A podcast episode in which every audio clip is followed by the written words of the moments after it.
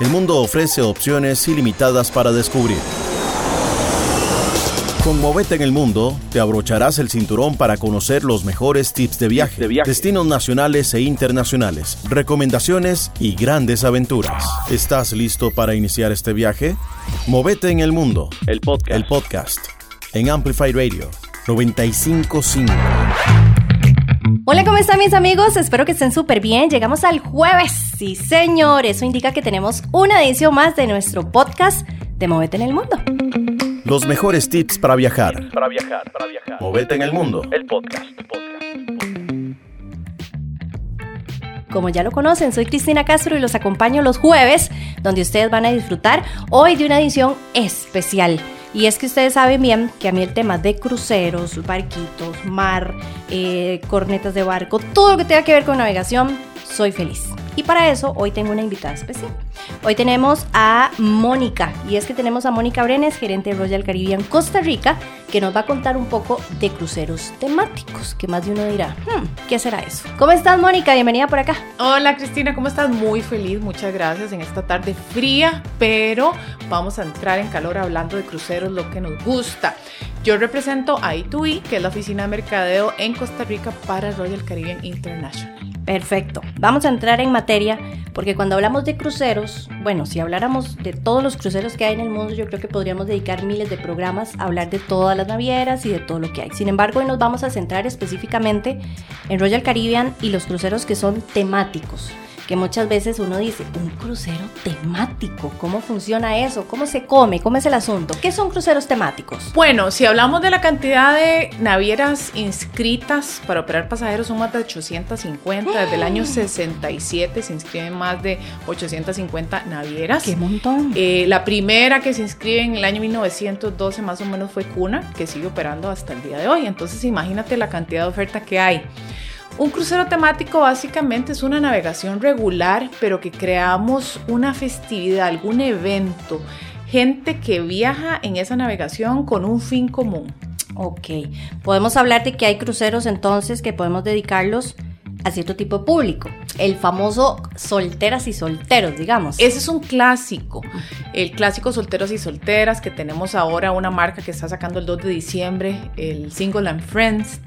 También tenemos cruceros eh, de mascaradas. ¡Uy, qué chido! Tenemos cruceros eh, latinos, eso es muy común también para todo el mercado latinoamericano y caribeño, uh-huh, que le gusta que se hable español, uh-huh, que todo el entretenimiento, la música y la oferta de shows esté en español. También se hacen cruceros latinos, lo cual pues uh-huh, es perfecto, ¿verdad? Para todos nuestros cruceristas costarricenses y latinos que les encanta disfrutar de sus vacaciones a bordo de un barco. Mm, no, y que a veces pasa que normalmente todas las navieras sí son muy enfocadas en la parte del mercado anglo, ¿verdad?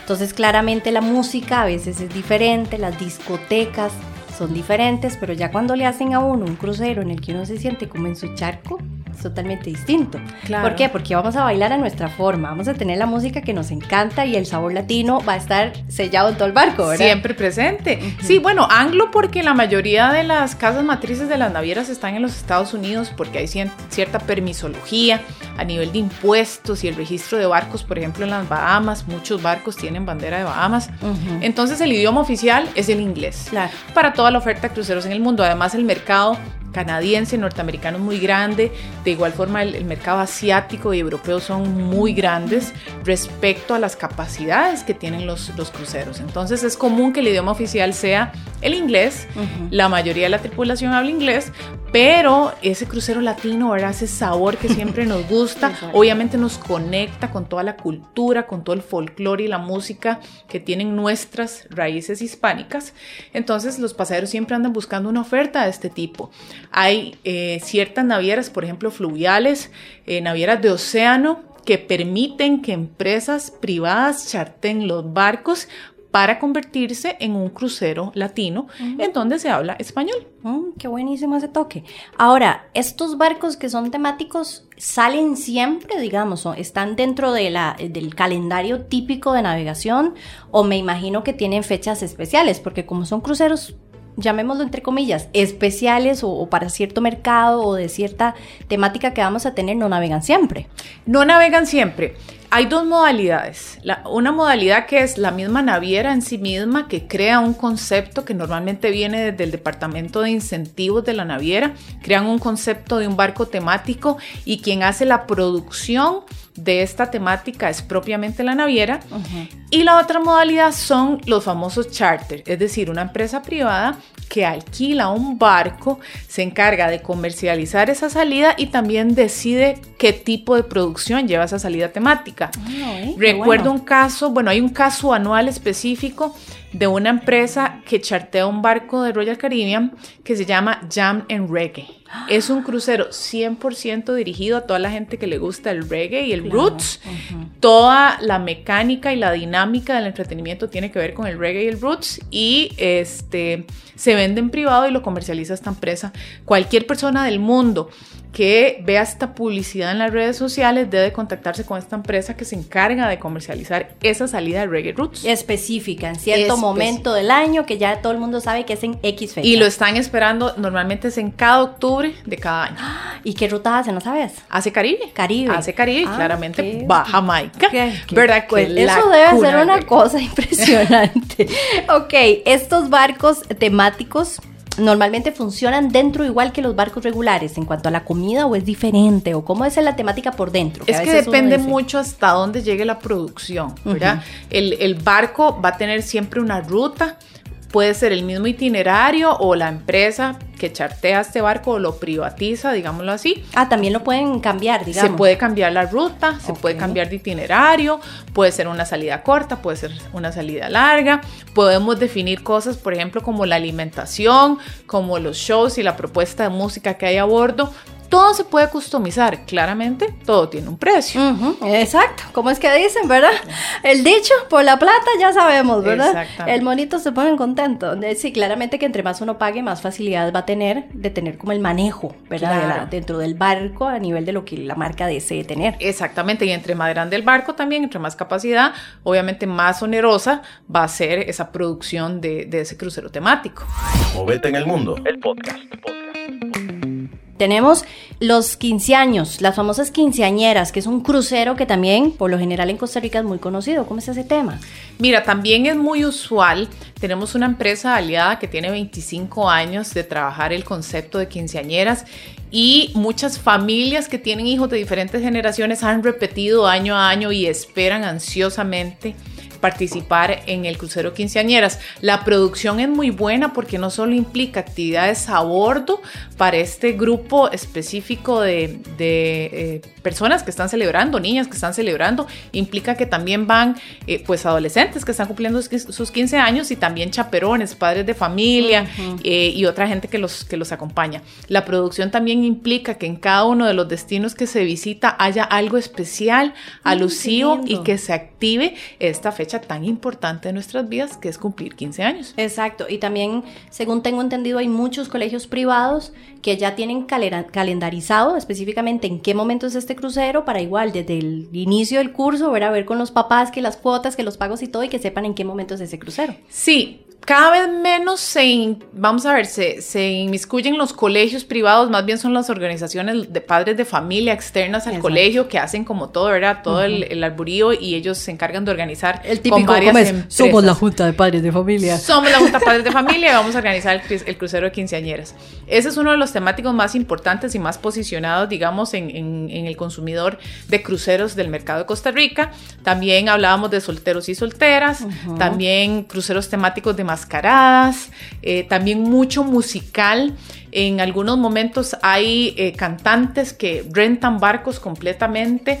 Eh, recuerdo en Europa, en algún momento, inclusive en el montaje, eh, vaciamos todo el agua de una piscina y esa piscina se convirtió en un escenario, y tendríamos a bordo un grupo de rock uh, eh, de, con muchos seguidores en Europa. Entonces, los musicales es otro crucero temático interesante.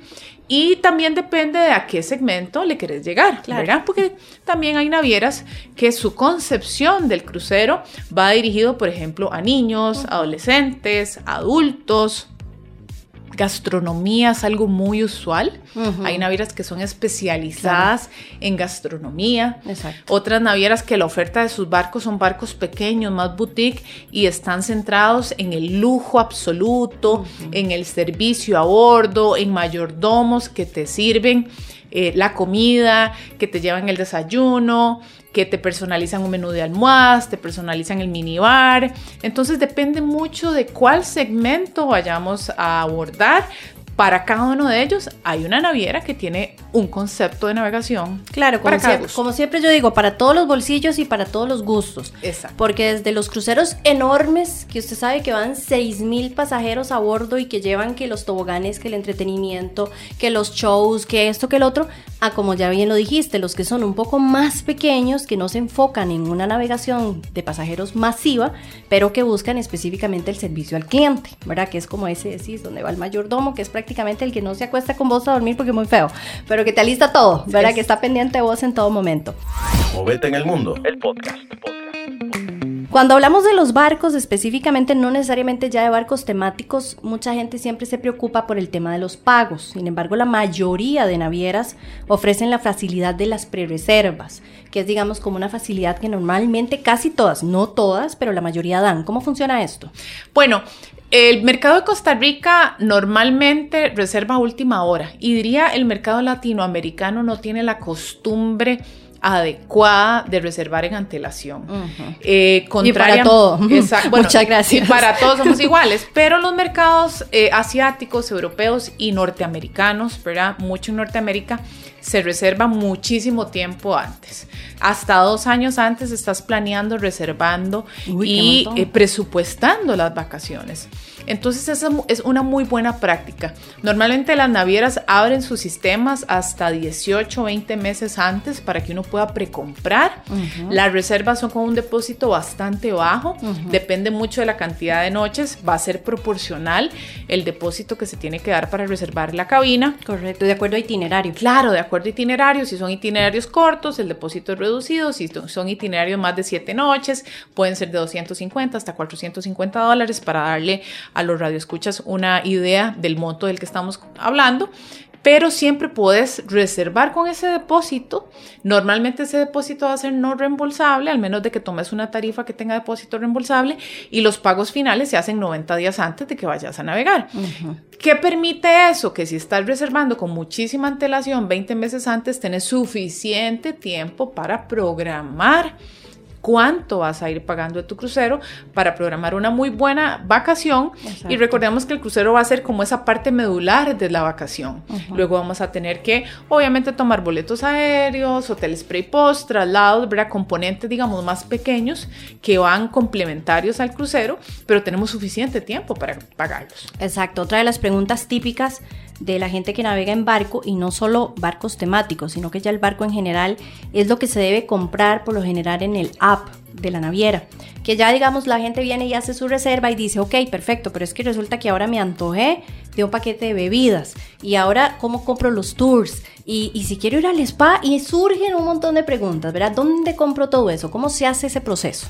Bueno, pos, pos pandemia, no me gusta hablar mucho de hacer relación, pero sí hubo un antes y un después de ese periodo. Claro, no, eh, todo cambió, o sea, en, todo. En la tecnología y en el autoservicio. Nuestros pasajeros aprendieron a autogestionarse, entonces las aplicaciones se hicieron muy necesarias para todos los proveedores de servicios. Uh-huh. Cada naviera tiene una aplicación donde el cliente se puede autogestionar. Todo lo que quiera. Todo lo que quiera, ya usted tiene su número de reserva, usted puede crearse un perfil en la aplicación y usted puede empezar a precomprar con descuentos especiales de hasta un treinta y cinco por ciento descuento del precio, digamos, que usted pudiese encontrar a bordo.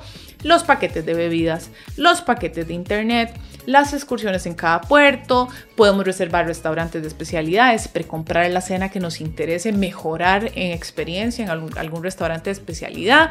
También podemos comprar pases V I P, no sé si sabes, pero dentro del concepto de mejorar una navegación, se pueden comprar bases, pases V I P para ingresar por un área especial, embarcar o desembarcar en un área especial, correcto, tener un almuerzo de bienvenida, tener asientos reservados en los shows, una fila reservada solo para los que compran el producto V I P o el o que el saben que pass. Aunque lleguen a la hora que ya va a empezar el show, siempre van a tener ahí su campo ya siempre listo. Va a haber una fila en el teatro, acuateatro, en donde estemos, para la gente que compra ese Key Lounge o Key Pass, o depende del producto para cada naviera. Siempre hay pases V I P que yo recomiendo como tip a todos mis cruceristas que lo tomen, uh-huh, porque además te da sus beneficios de tener espacios prerreservados y te da el internet. Entonces a veces uno hace una relación, te compro un paquete de internet o me compro el pase V I P, y es mejor comprar el pase V I P y obtener otros beneficios. Exacto, sí, porque a veces con solo pagar el internet ya te va saliendo parecido, pero ok, tengo el, digamos, el cóctel de bienvenida,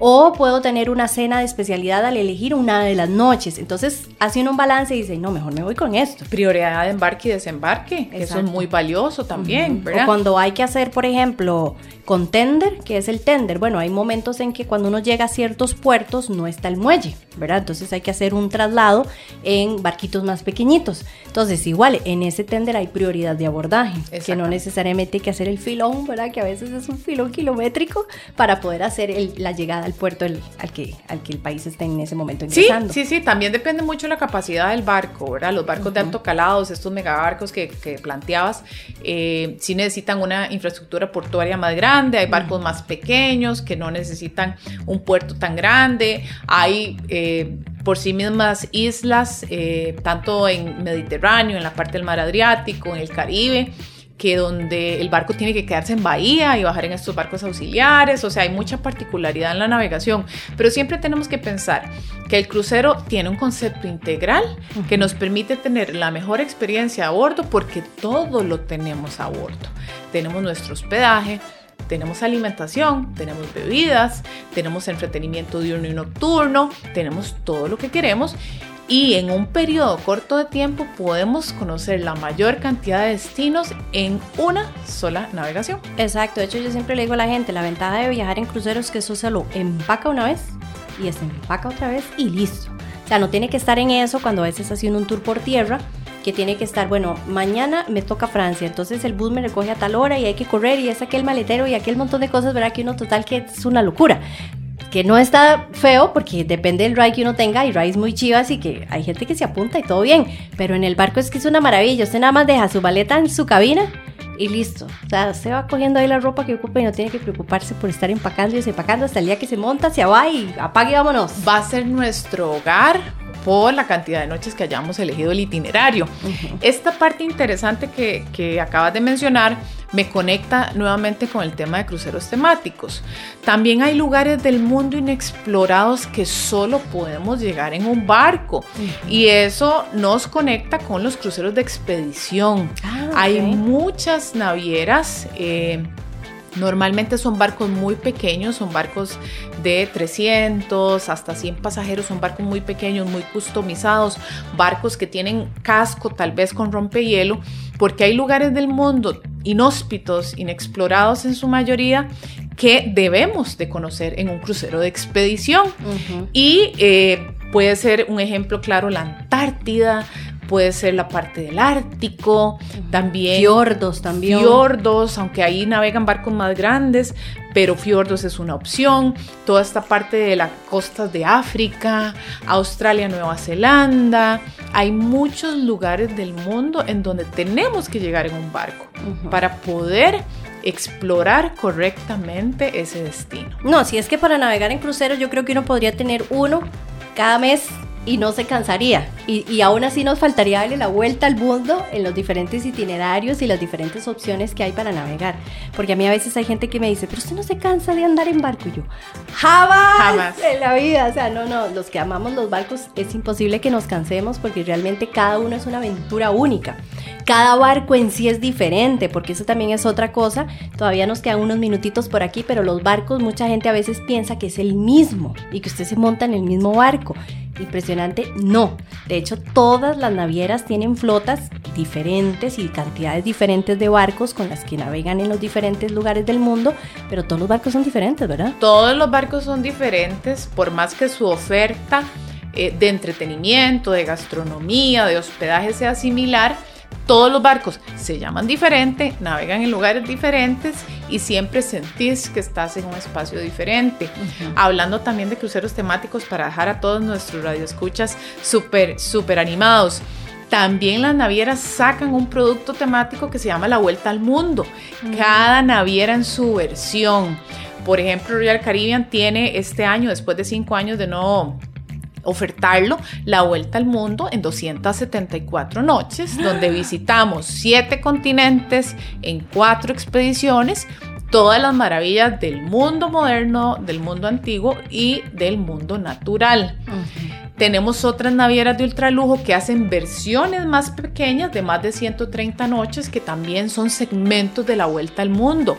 Ese es un crucero temático en donde hay mucho pasajero ya de edad avanzada, claro, que si vos sacás el costo promedio por noche de una expedición de esta, a veces es más económico que estar en una casa de retiro. Uh-huh. Entonces hay mucho norteamericano que prefiere retirarse a bordo de diferentes barcos, uh-huh, y navegar el resto de, de, de su deliciosa vida que le quede. Qué rico, que sí, estar en, en una casa de retiro. Es muy usual en Norteamérica y cada vez más en Europa. Uh-huh. Sí, es más común ver este tipo de, de comportamientos que dicen, no, lo voy a elegir y me voy a ir, ¿qué importa? Bueno, nos vemos el otro año, literalmente. Exactamente. Y aparte que también te ahorras un montón con el tema de tiquetes. Claro. ¿Verdad? Porque y ahí no ser... tenés que estar pagando tiquetes de nada, o sea, el barquito te lleva y estás feliz. Tenés servicio a bordo, tenés comida a bordo, te tienden la cama, te tratan súper bien, ya sos una persona conocida en los barcos, uh-huh, la navidad te va ascendiendo según la lealtad, la cantidad de navegaciones que hagas con la misma marca, vas ascendiendo de estatus y eso te va dando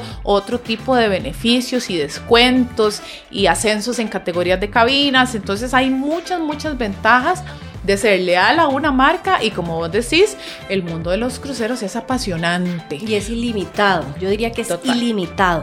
Porque en realidad las navieras igual, cada año también, o no cada año, cada cierto tiempo se esfuerzan por sacar barcos nuevos. Entonces, claro, viene la aventura de conocer este barco chuzo, nuevo, la nueva ruta, todas las cosas que se preocupó la naviera por tener en este barco. Entonces, nunca se van a acabar, porque a veces la gente dice, es que los barcos en algún momento se van a acabar. Siento que eso no va a pasar. No, porque... imagínate que según Cruise News, que es eh, una revista digital de noticias para todo el segmento de cruceros, el año anterior, solo el año anterior, estaban ordenados setenta y cinco nuevos barcos.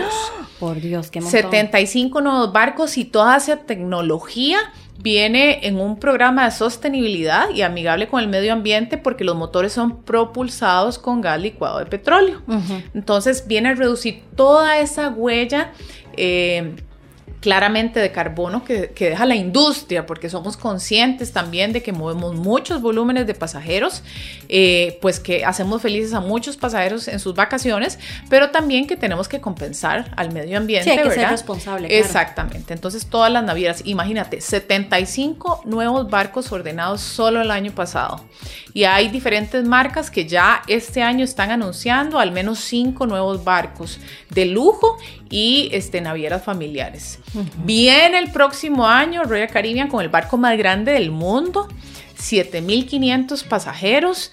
Entonces, cuando uno se conecta a la antigüedad de la industria de, de los cruceros, recordamos que el Queen Mary en el sesenta fue el barco más grande del mundo. ¿Y, y cuánto, princ- cuánto, cuántos pasajeros tenía? Mira, no recuerdo los pasajeros, creo que era la mitad más o menos. Ajá. En este momento el Icon, pero imagínate, en mil novecientos sesenta el barco más grande del mundo. Y aquello era, bueno, y aquello era el wow, bueno, ¿verdad? Y Queen Mary, uh-huh, todavía está ahorita en, en una costa de Los Ángeles. Uh-huh. En mil novecientos doce todos recuerdan el Titanic, Titanic, que fue el barco más grande del mundo. Imagínate que el Titanic era el treinta por ciento el tamaño de lo que va a ser el Icon of the Seas, el barco, el de nuevo hecho, barco más grande del mundo. A veces cuando se ponen fotografías, ¿verdad?, de cómo era el Titanic y se pone el grandotote de ahora y el Titanic a la par es aquella cosita que uno dice, ¡ah! O sea, realmente era pequeño, pero para su momento era un, una cosa impresionante. Era impresionante y cada eh, hito en la historia, ¿verdad?, se va marcando un paradigma nuevo en capacidades de barcos, uh-huh, el tipo de barco, la oferta de entretenimiento, la gastronomía a bordo, eh, definitivamente la industria se supera a sí misma, la oferta de cruceros se supera y siempre hay una opción para cada uno de nosotros. Como vos decís, nunca navegas, tu experiencia de navegación nunca va a ser la misma. Nunca, nunca, nunca. Aunque usted quiera ir en la misma naviera,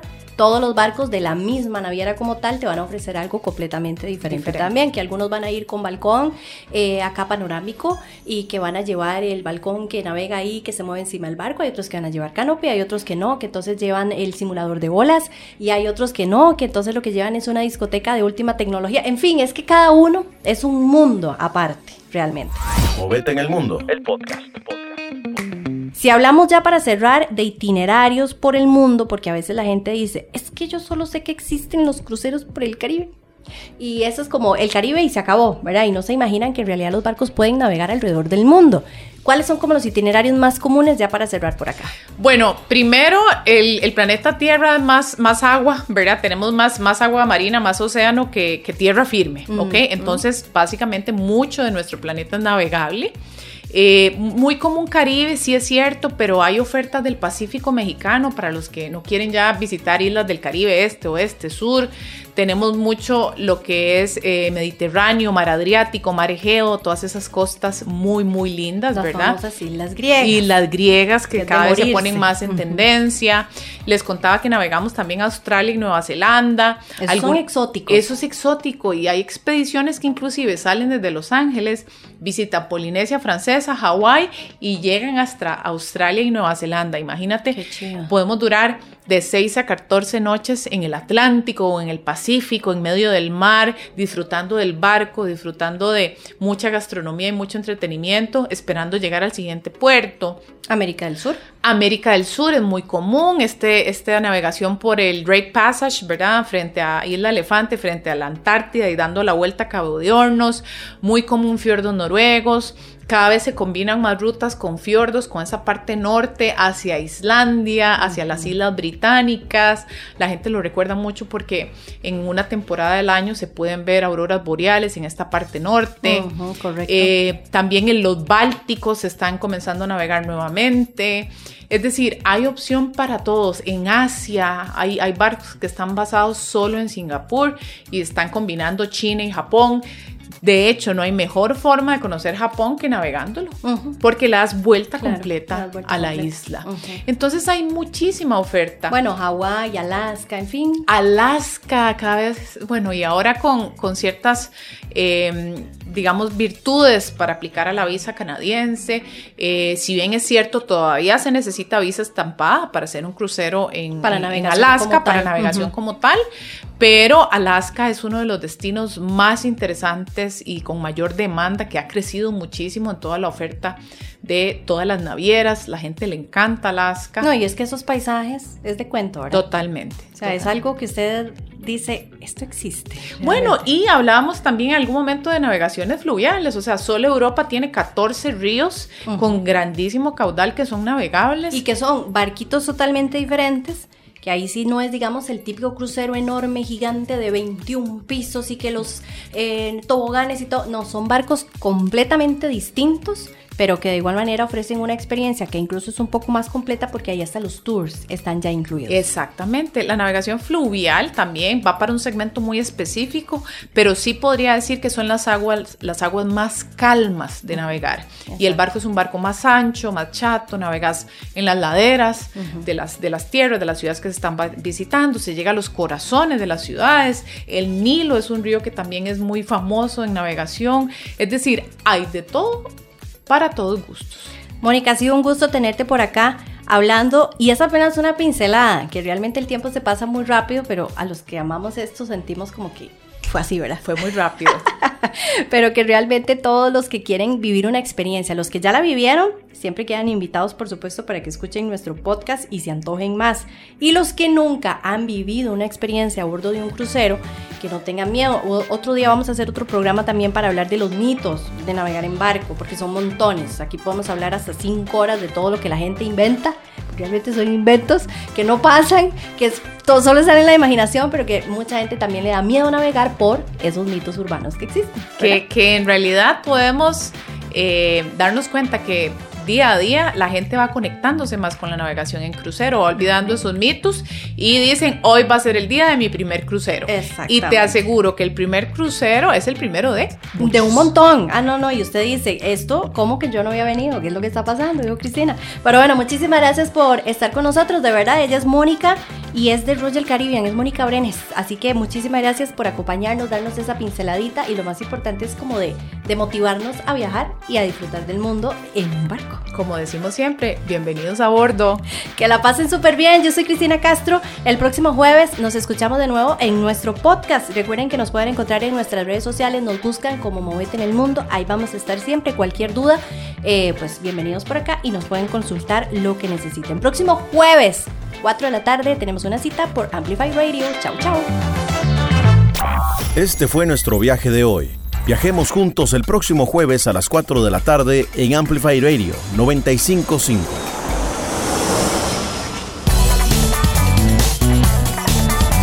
Movete en el Mundo, el podcast.